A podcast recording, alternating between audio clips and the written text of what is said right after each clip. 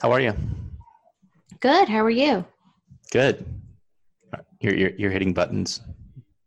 I'm hitting buttons. Sorry. That's okay. I think I'm done now. Oh no, no, No, I no, no, you're not. I flipped something. Wait, what are you doing? This is already an exciting podcast. We'll, we'll take this out in post. It's like yeah, when see, uh, but here's the thing. I heard you tell Thomas that, and then I listened, and you didn't take the stuff out and post. no, yeah, what happens in the show happens in the show. Well, it's like Elizabeth, you know, last week when she was sneezing on uh, Minister and, Mystic. And she was like, "Sorry, Sam," because she knows, or she, she knows. Yeah, which is nice. I, I appreciate the, The shout out. yeah. Well, you know, the, the admission of her privilege to sneeze on a podcast that, I, you know, I have to edit and host and all that stuff. Well, just wait for this week's because we might have to mark it explicit. Oh, really? Yeah. What's on your mind? oh no, it wasn't me. It was Elizabeth. Oh, oh, oh, oh! I thought I thought you meant like what you were talking about today. Oh no, not this podcast.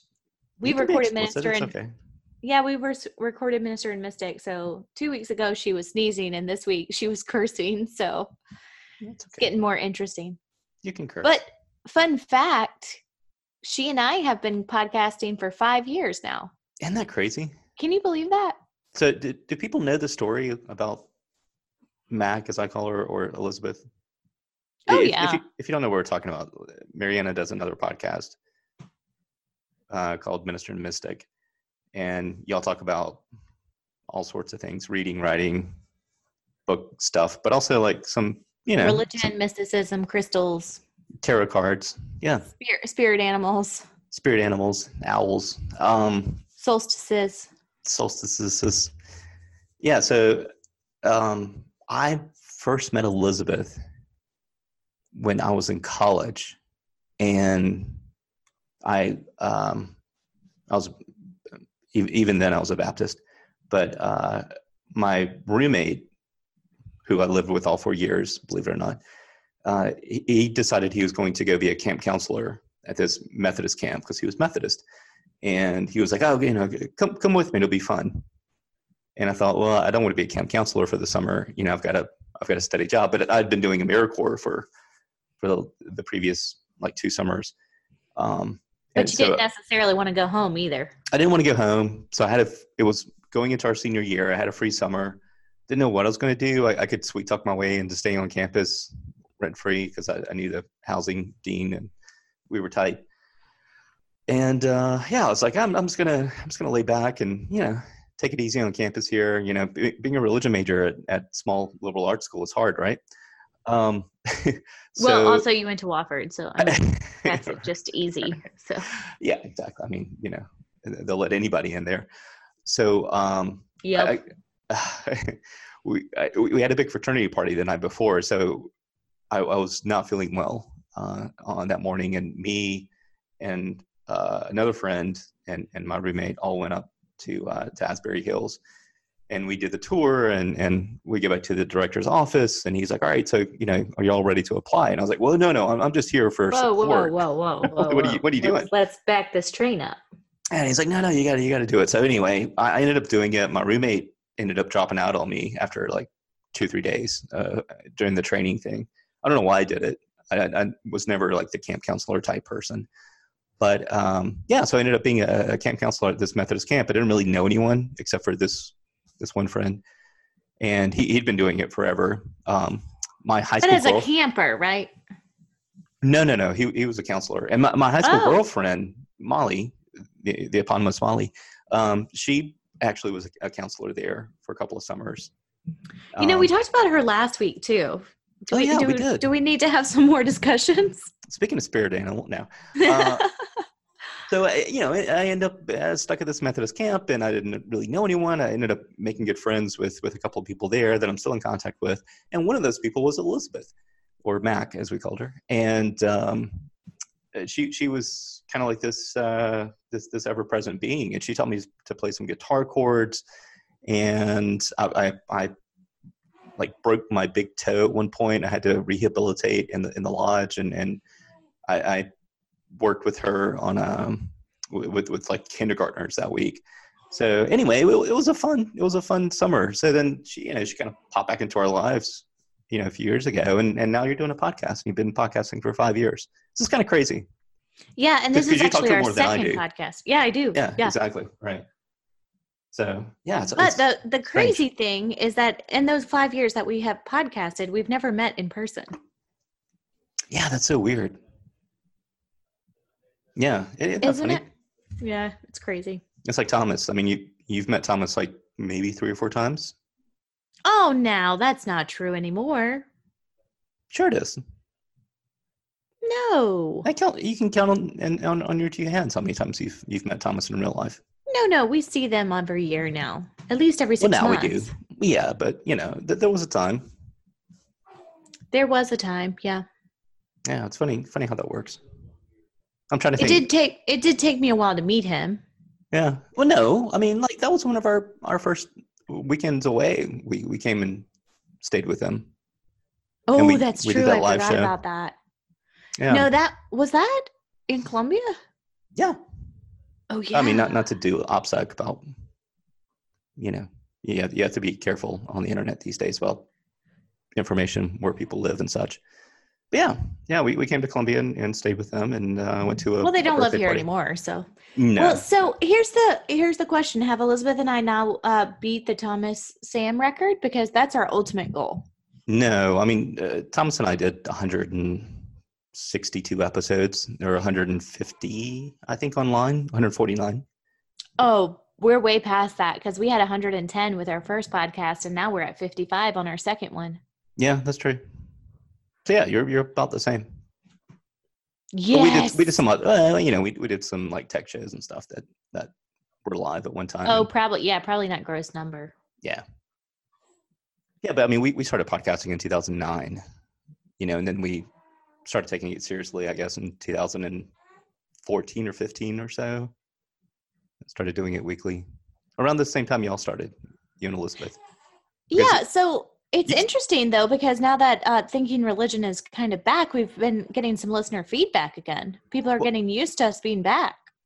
Well, they're getting used to you. I mean, I'm I'm old hat, but uh, I, I do have some questions that people have sent in. Oh, do you? Yeah, I do. You want to answer some questions? Um, I, I feel like uh, I need a microphone and a prepared testimony first. Just there, there's some maker's mark in the kitchen on the counter. Just I have no exhibits to show. okay, Michael Cohen. Um, do you have the receipts? Uh, let me pull this up. Yeah. Okay. So first question: What do you say to people who consider themselves atheists but are still interested in attending church? I would say that our fourth child does not like that. No, she, she doesn't sound no, like she's very um, happy about I that question. actually, I actually have pastored some atheists, believe it or not. Um, and although I grew up evangelical and knowing the Roman road and having multiple jewelry accessories that would invite people into the plan of salvation, I actually carry a, a, a laminated copy of the Roman Road in my wallet at all times, just in case I meet someone on, on, on the path. yeah. Um, Aloha. Yeah. Even though I, I never found it difficult as a pastor to foster a community and an environment where somebody who is a self-proclaimed atheist wanted to be involved i mean these now the people that i've pastored who are identifying as atheist also come to worship but i've also had some people who are atheists who just come to the mission and community kind of things that we do as a as a faith community, which is perfectly fine with me too. So would you say they're more like cultural Christians in that regard? They're atheists. That's how they identify. So I'm going to let them label themselves. But here's the one thing that I have found in pastoring and also just in general that even the people who don't go to church, even the people who identify as atheist or spiritual but not religious, almost always the people who are thinking about these things are people who want to do some good in the world. And so when there's opportunities to do good in the world, i.e., providing toiletries for the homeless or offering coats to those who are living on the streets, people are willing and ready to do that. They just don't know how to be engaged. And so I have some of the most generous donations come from people who are atheist and are religious. Yeah, I, think that's a really interesting crosshair. I think I think I think so much of that old paradigm of what what church used to be in, in terms of being a place where believers gather to do worship especially like in, in very vibrant churches like that's really changed even in i would say evangelical churches. I mean i, I knew people who aren't strong believers but they go to something like you know kind of a, a community type church that might be non-denominational or might be you know like like a i mean here in south carolina we have things like new spring and elevation church and these these large kind of um, community churches where it, it's not centered around a, a denominational identity um, you know, you, you, don't need to be UCC or Baptist or Methodist or Presbyterian or whatever to, to go and, and know what's going on at these services. And I've got good friends who go to those types of churches and, you know, in, in our talks, it'll come out that, well, you know, I don't really believe in it all, but it's a fun place to go. And for me, it's kind of an outlet, exactly what you're saying for like, you know, charitable cause or, or a place where I can go and, and, uh, you know have, have fun discussions in sunday school about love and marriage and being a, you know a, a young professional or whatever. And it's sort of the same thing that you know like like apple does with the genius bar now. Like there is no genius bar at an apple store uh, that they've they've sort of shifted their approach. And uh, the idea now is is the apple store is a, a place where you go to hang out and drink coffee and see your friends and meet up and take snapchat and Instagram selfies or you know whatever. Um, and that's it to, to many churches. That's kind of become the, the same idea, like a like a hub or a central for um, for experiencing community. And I, I think that's a really interesting shift that we've seen. Well, I will say yes, absolutely. And then on kind of a um more uh, squishy, I'll say, I also have people who are involved with churches because merely for business reasons. And so you have the like atheist and uh, religious people who are involved for civic and community kind of reasons, but you also have people who are saying they're religious in order to further like their business because being actually being in part at least here in the south right being a part of a faith community allows you some benefits that you don't have if you're not a part of a faith community including oh, I mean, access to very, very premium childcare. and so you'll have people who join certain churches in order to get a bump up on the list for the oh gracious. Good gosh. Good Speaking gracious. of, we, we need to join that Episcopal church. I guess so. Um, yeah, eh, or I, we, I mean, there's still benefits to being a part of a faith community that are not spiritual in nature. Yeah, I mean, like a couple of week, uh, a couple of years ago, we we had our annual guys weekend. We're all sitting around the fire, and a, a few of us were all from the same town. And one guy said, "Yeah, you know, we we've been talking about going to this church or this church," and, and one of the other guys said, "Oh no, you, you got to go to this church because the, the young adults uh, Sunday school is the place to exchange business cards, and no, it, it's been wonders for I my mean... business." And he said he, he was he's an insurance guy, and he was like, "Yeah, you know, it's it's been so great for us, and and you know, the kids like it, but you know, it's been great for for my business as well." And this other guy who was in professional services was like, "Oh yeah, that sounds great." You know, meanwhile, I'm sitting there with my cross around my neck, like, "No, you gotta, you gotta go for different reasons." That is yeah. not why you do it. It's not the well, garden club. It's not Kiwanis, you know, but. Yeah. But uh, I mean, and, and in I say child childcare for you know we're in the age of of young childcare, but also for their youth. You know, you'll see a lot of uh, families come back to a faith community so that their youth can be involved in some that something, so that their older teen, you know, their teenagers will have some grounding in civic duty and caring for other people and mission work. That's when you see a huge return to the church too. I think. Yeah, it's it's it is interesting how the church has kind of become the the outlet for that you know but we'll say again we're speaking from the context of being squarely still in the bible belt this is not the case in other places well sort of. I mean I, have got friends in you know New York City and Chicago and even LA where they they they still say the same things about like especially with youth groups or with um you know just kind of having a, a grounding or saying like well this is where you know my father went to church and my mother went to church. So we, we take the kids there a few times a year just to keep them in the system if you will. Um again kind of that cultural understanding of what church means but Yeah, and I think that's a good point. There is still kind of a cultural acceptance to going to church on these high holy days or going to church as part of your um holiday kind of rituals or traditions. You know, oh, well we always go to the Christmas Eve service. Okay, you don't go to church any other time of the year, but you always do this one thing at church because it's become a, a, a tradition. Yeah and you you know it, it's a good excuse to get dressed up on easter to to show up in your seersucker outfits you know matching matching Buy a new dress, buy a new suit. Yeah. go get a go get a Post it on Facebook. instagram um yeah yeah Oh, Instagram. Yeah. we'll get into that discussion again. Yeah, all right. No, I, I- yeah, I just I think that's really interesting. Um, okay, well that's good. You want to do another question? Uh, Sure.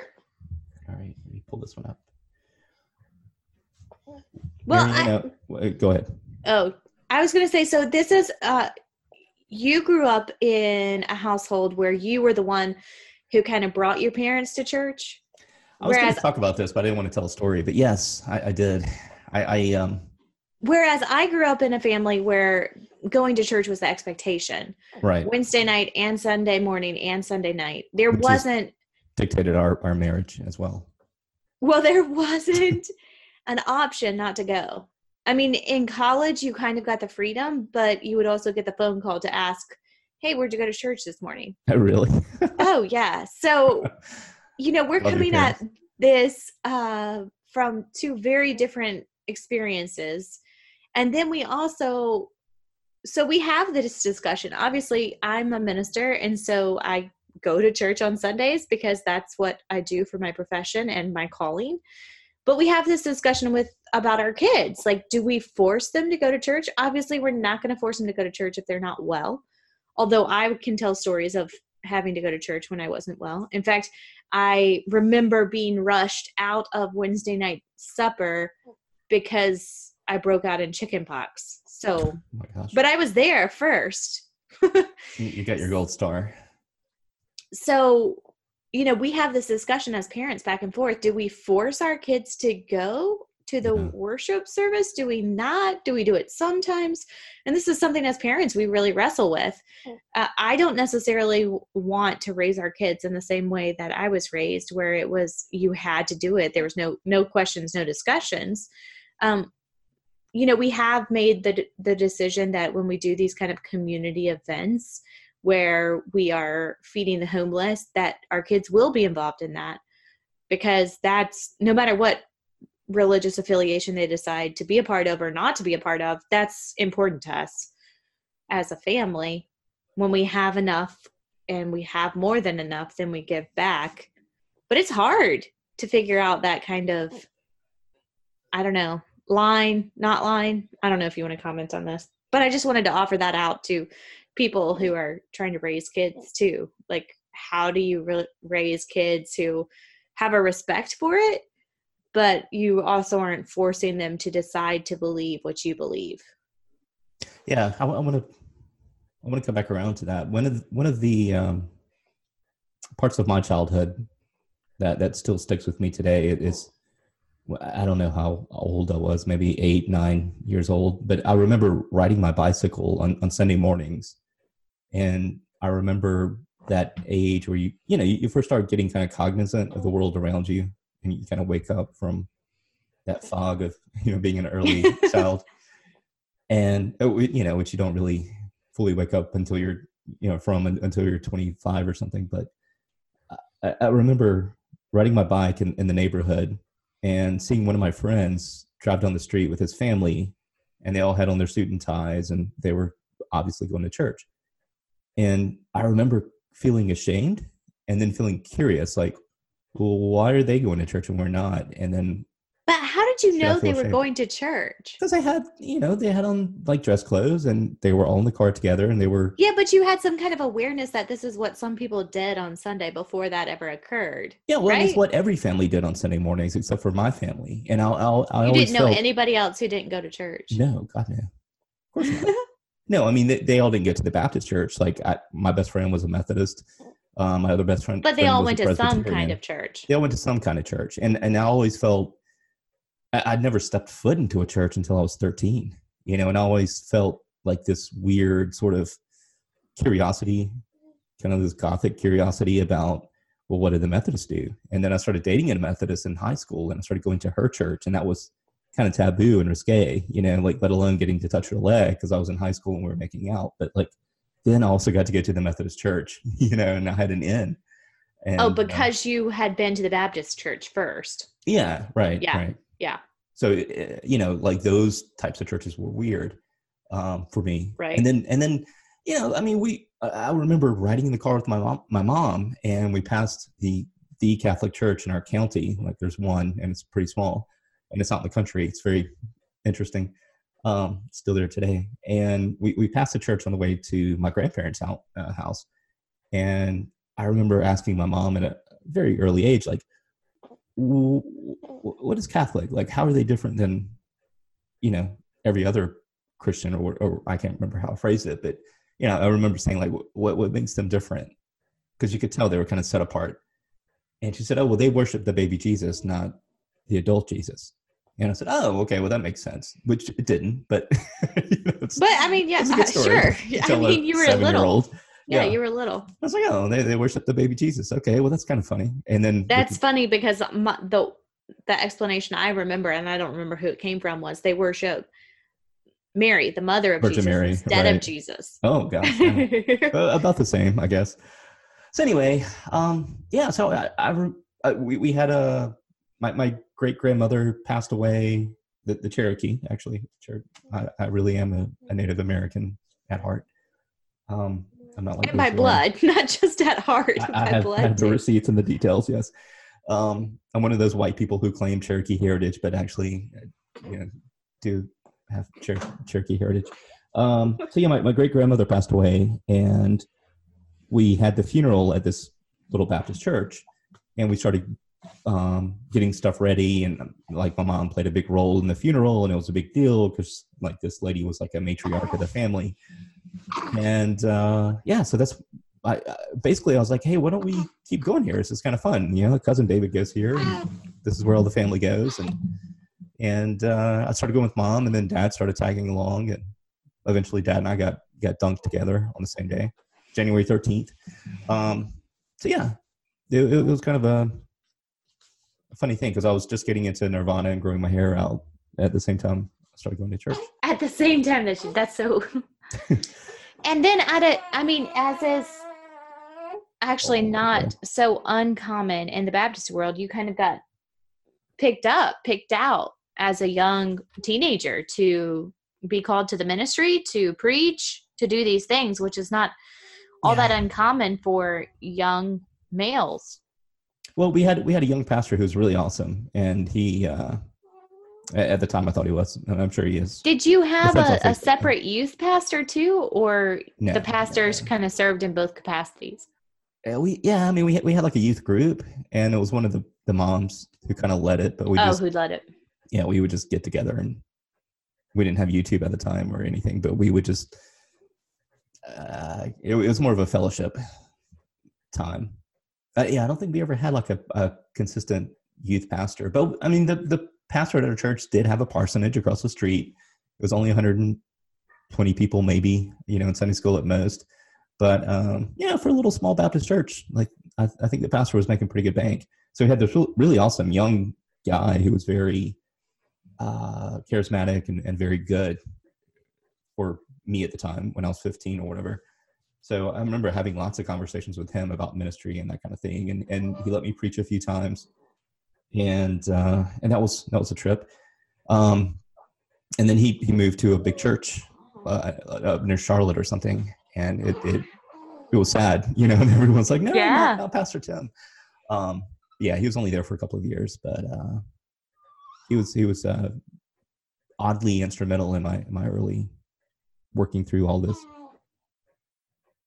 So on, on that note, I mean, when when we think about um, what to do with children, I mean, I think that's a I think that's a big question that that people who listen to this show might have, you know, in terms of how do you navigate those waters of being a parent? You know, it, like like with us. I mean, my two older girls were born from another mother, and uh, they don't necessarily go to church, you know, all the time with their mom, and it, it's it's one of those things. Like she and I talk about this all the time. Like, uh, should we just go to go, or should we say chart your own path? Like, you know, hey kid, you're you're almost a teenager now. Like, you can figure this out yourself. Or should we say, well, you know, we're gonna we're gonna go to church until the point where you say, I don't want to I don't want to do this, or you don't give your consent. Um, I think that's a question a lot of people have, even if they're not people of faith. You know. It, oh, oh, I think so. Well, and there's something uh, I was just listening. I listen to a parenting podcast almost every week that's called The Longest Shortest Time, and they had an episode on Baby Shark, and they were talking about um, they were interviewing a, a pretty well known musical analyst who talks about um, how he wanted to foster his kids' understanding of music because he loved music so much. Hmm. And they ended up liking Baby Shark. yeah. And he's like, I mean, I, all all until the point that they turned, you know, three or something. And I was just thinking about our house where we're listening to Rudolph the Red-Nosed Reindeer radio.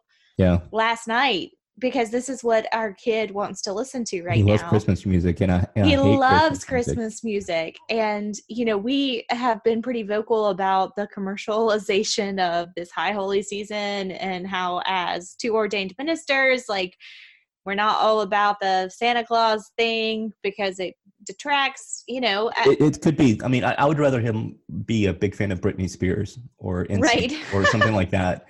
So now every time I get my damn truck, you know, to turn on the, the thing, like my, my Bluetooth hooks hooks up with the phone and Apple Music just starts playing Christmas music because that's what I played when I dropped him off at school in the morning. And like this morning. Um, you know, so yeah, every time I get so in the car, I'm like, oh, jingle bells. Yes, I mean, so could we as parents be like, no, we're not listening to any more Christmas music because Christmas is over, and we're not listening to.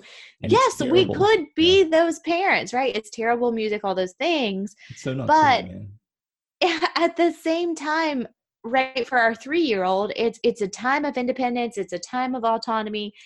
Choosing the music that he listens to is actually something pretty significant. Now, if you then go to our 11 year old who's about to go into middle school, finding her own voice and being able to say what she likes and doesn't like is actually really critical at this developmental age. She needs to be able to speak up from herself for herself. She needs to be able to interact with adults in a way that is confident, that is clear, that's concise, but also respectful, right?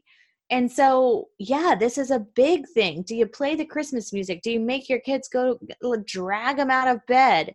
Um, you know, we were a part of a church that started really early for the for the oh God, in yes. the most you know in the recent nobody knows my struggle history and so you know literally like all right up and at them here we go after they've been doing that every day know, during the weekday because school starts so early in America, it felt wrong a lot of times because they needed rest. And yet, rest. you know, okay, we're talking about the kids right now. about the quiet suffering of the dad who has to get up for his pastor wife on Sunday mornings at seven o'clock or whatever.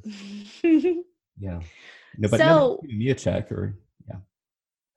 So that's you know that's one of the just the kind of logistics of getting up on instead of having two mornings to rest and kind of ease in the day that's a big thing especially because there's so many kids our kids included who have saturday morning activities that they have to get up for so there's no time to kind of sleep in which i can remember was a luxury you know that that saturday morning when i didn't have basketball games or soccer games or dance or, or different things they were rare growing up And, and an so adult, like you know, we we value them like gold when we don't have to get up at 4 a.m. with little girl there.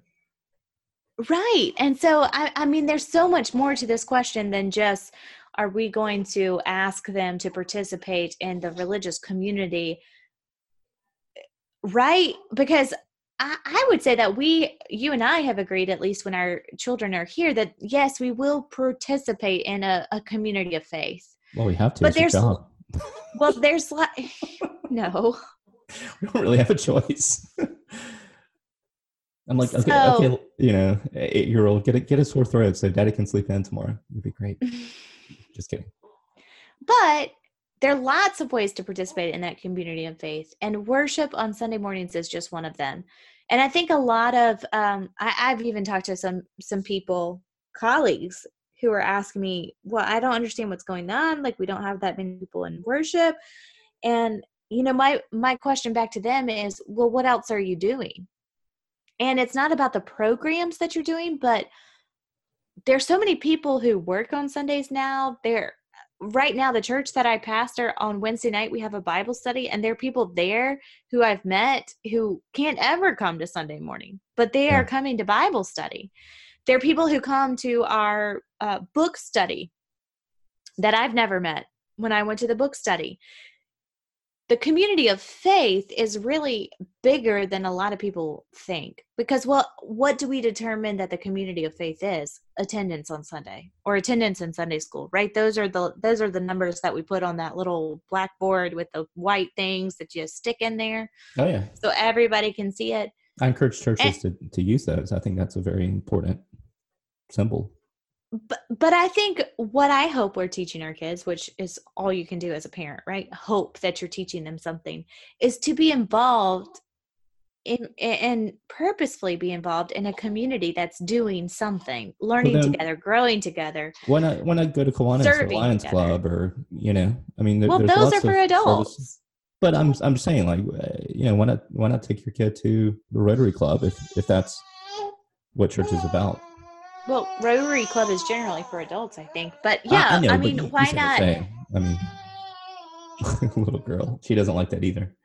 she doesn't like it either apparently so I mean, I mean, you see what I'm saying there? Like, what what what makes church different in that if if that's the criterion, like, why get a church if you can do all that stuff and actually do it better by going to be a Mason or or going to, you know, the Elks Lodge or or some other group. Yeah and i mean for me i i have we have three girls you know one of the things that i want them to see that i didn't see is someone serving in a religious leader capacity Why? because so they know they can so they know that it's an option Why is that important though? I mean, for the same reason it's important for them to see their their mom put on a white coat and know that women can be doctors yeah, but I mean, we, we need doctors in society. They they fill a very important role. you know, what does church do now that, again, you know, like another group or, or another organization can or, or doesn't? Well, I mean, this is the this is the conversation that Elizabeth and I had yesterday is there's so much hurt in the world that we need healers. And I talk about with the girl, our older two, a lot about how potentially if we lived in the same city, their mom and I could be in the same hospital working. I could be there visiting, caring for someone's spiritual health while she mm-hmm. cares for their physical health. And mm-hmm. this is an important part, I think, of teaching a child that there's a lot of different parts of who you are there there's a lot of different things to consider. Now i don't want to tell them how to care for their spirituality in a certain way. Like you know i had at their age i had a checklist of things we did. You did your personal bible study you memorized your um, bible verse you put your envelope in you put your dollar in the envelope to put in the offering plate it's harder i think because i'm not giving them a checklist and i as a parent don't have a checklist of things that oh we're going to teach them to give this way or we're going to teach them to participate by going to sunday school and going to worship. Like this is harder. But they have to begin to understand that there is a part of them that is spiritual. And so you know this is what i and we are trying to do Now, for us, that expression is in a community of faith, is in worship on Sunday mornings right now during this season.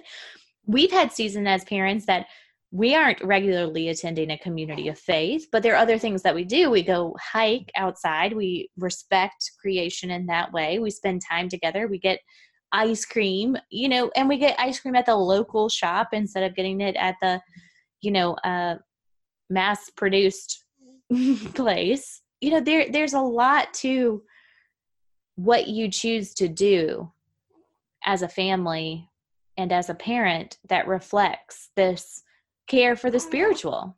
Yeah, but just like we talk about, hey, you can't have only sweets, right? That's going to make you crash. Or, hey, you need to drink some water because, like, your body needs water. And, hey, you got to learn to sleep because you're growing and sleep is really important. Yeah, I, I, I'm just still searching, like, in this new world for where the church fits into that because you can you can do all those things and you know support the creation and do this and this and this without you know, necessarily being involved in a community of faith or or you know being in church. You know it, it's like the all the pew research studies that talk about how millennials are spiritual but they're not religious. Mm-hmm. right? And uh, i think one of the things that we don't often talk about in that pew research is that those millennials are now new parents they yeah. fall into the category of having young children and so this is going to change the religious landscape again the way that millennials decide to parent and approach the spiritual life with their kids is going to have a, a great impact on the future of the church.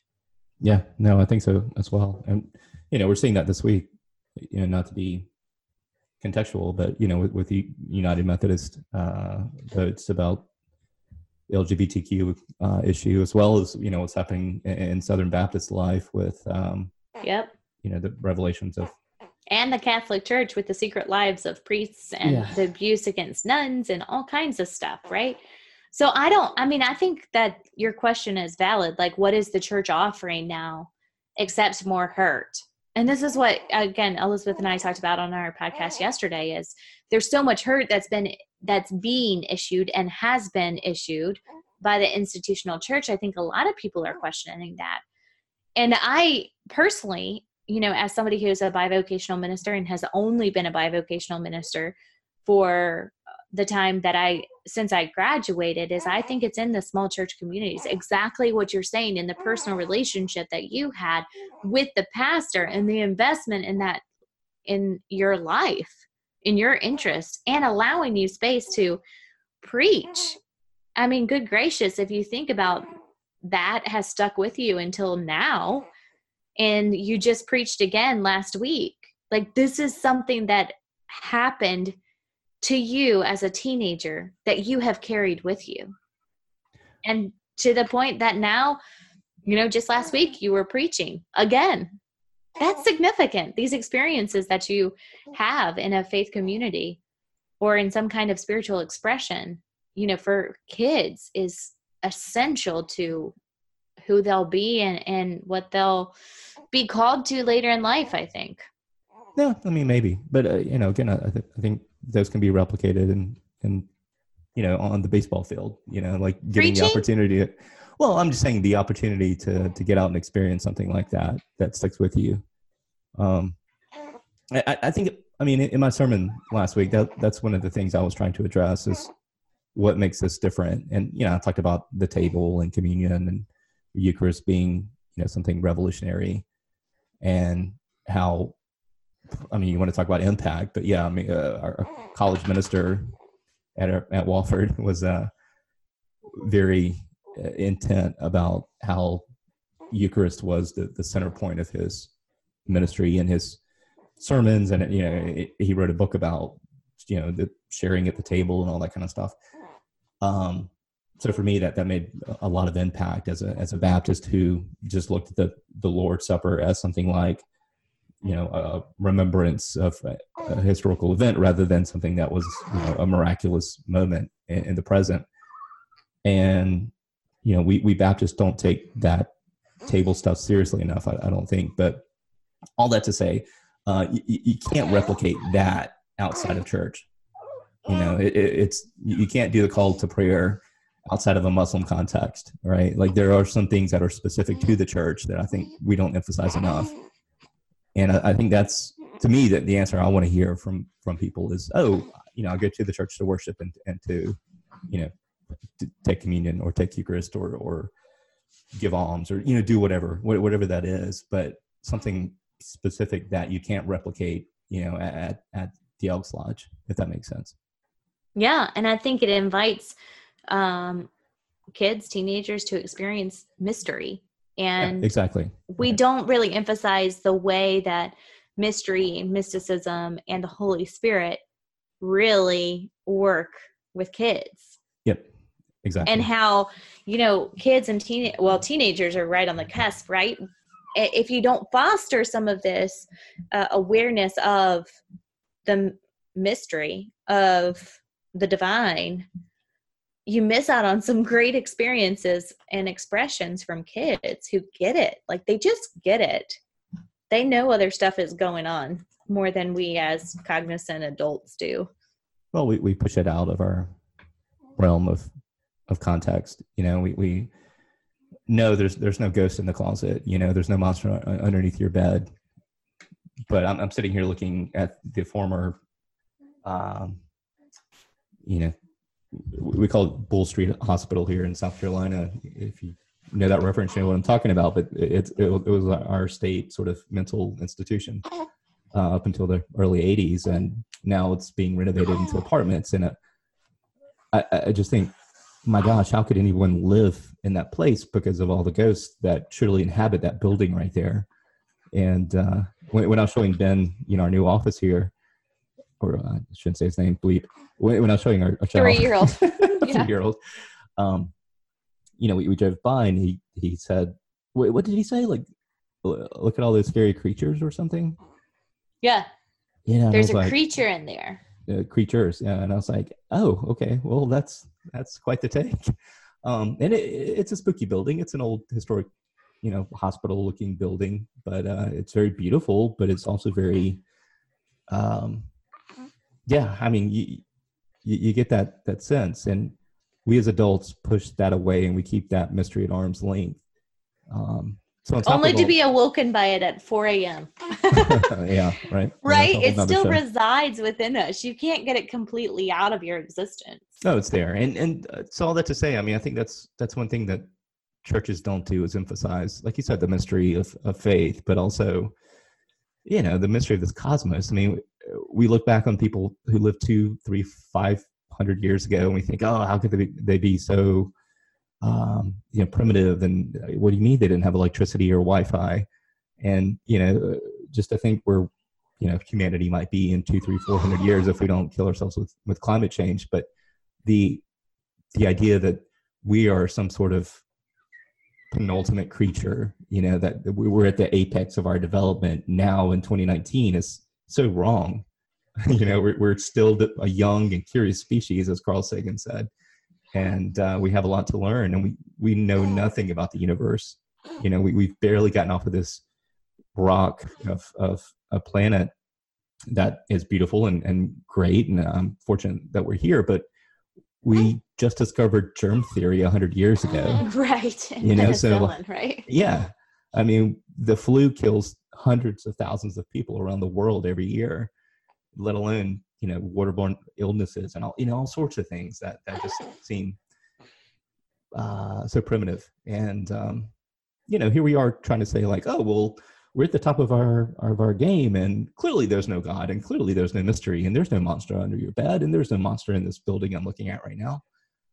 But there's a minotaur in there, you know, and, and we do need to, in some way, look at those mythologies and, and, those religions that we have as, as humans and, and lay claim to some of that because there are there are essential truths that we push away especially if we try to approach life in a, a sterile sort of clinical fashion you know? And then when i hold you know the baby at, at 4 a.m you know i just think like my gosh you know like this is such a, a weird uh cycle of life that we're in uh you know in terms of you know, you, yes, you can look at her and say, well, she's a collection of cells that were born because of this sperm and this egg came together and they created the zygote and they, you know, blah, blah, blah, blah, blah, blah. But at the same time, she's a living creature, you know, just like her dogs, just like, you know, the grass outside. And, and to, to try to approach that in a, in a sterile clinical, I won't say atheistic way, but, but to say, obviously there's no mystery left is, is something I think churches can really combat and say, no, there's some mystery out there. Let's, let's, hash this out because you're going to feel it at 4 a.m.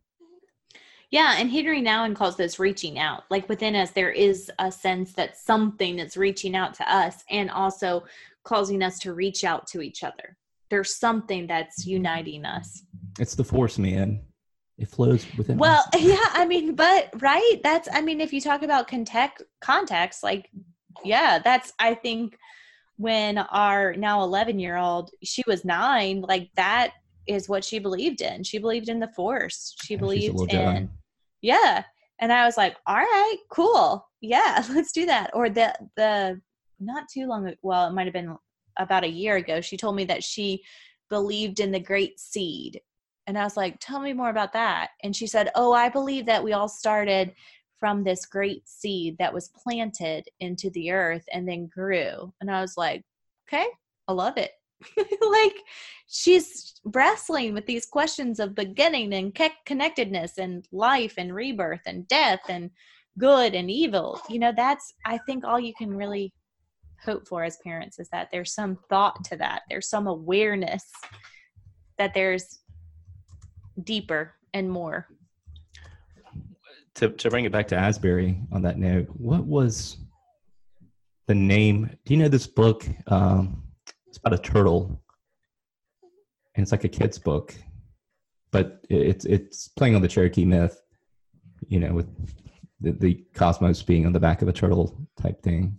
You know, turtles all the way down, as we say now. But well, John Green just wrote one that's a young adult novel called Turtles All the Way Down, but that wasn't published, so it can't be what you're referencing. But oh, what's the name of that book? Oh God, Elizabeth is going to kill me. Um, I forgot the name of this thing. I, I, was just thinking of it. I'm trying to Google here, but yeah. So, old turtle, maybe great turtle, something. Anyway, we um, we would read this at the at the culmination ceremony. On. Are you third. supposed to be revealing these secrets? and uh, some, we we actually had people who were on staff who didn't like it because it wasn't a Christian story and we were at a Christian camp, and you know, and we you were like, or is it? No, exactly. And uh, was it ultra? Oh gosh, I'm gonna. I'll find the link. I'll put it in the show notes. But I, I still think about that book all the time. You know, especially now, like what you said with with our oldest daughter who's going through some of this. And uh, yeah, there, there's there's something to sharing that mystery. If you if you want to, you know, um, NPR has this great series that's just short podcast that's called This I Believe. Just go listen to that. Sometimes it's I believe in the power of baseball. You know, or ask your own kid, what do you believe in? Or your friends who consider themselves atheists, what do you believe in? It's the most interesting study that I've done as a minister uh, to youth, but also a minister to adults, is just ask people what they believe in if you're in some highly liturgical places, they'll uh, you'll get the Apostle Creed. But if you go to Baptist context, a That'd lot be pretty of times, badass if someone just started reciting the Nicene Creed after. What do you yeah. believe? I believe in God the Father and heaven only. Uh, because yeah. it prompts that, right? And so we uh, state our affirmation of our belief or something. Creator of all things. Yeah. yeah. But just ask that question. It's fascinating to figure out people's answers. Love you.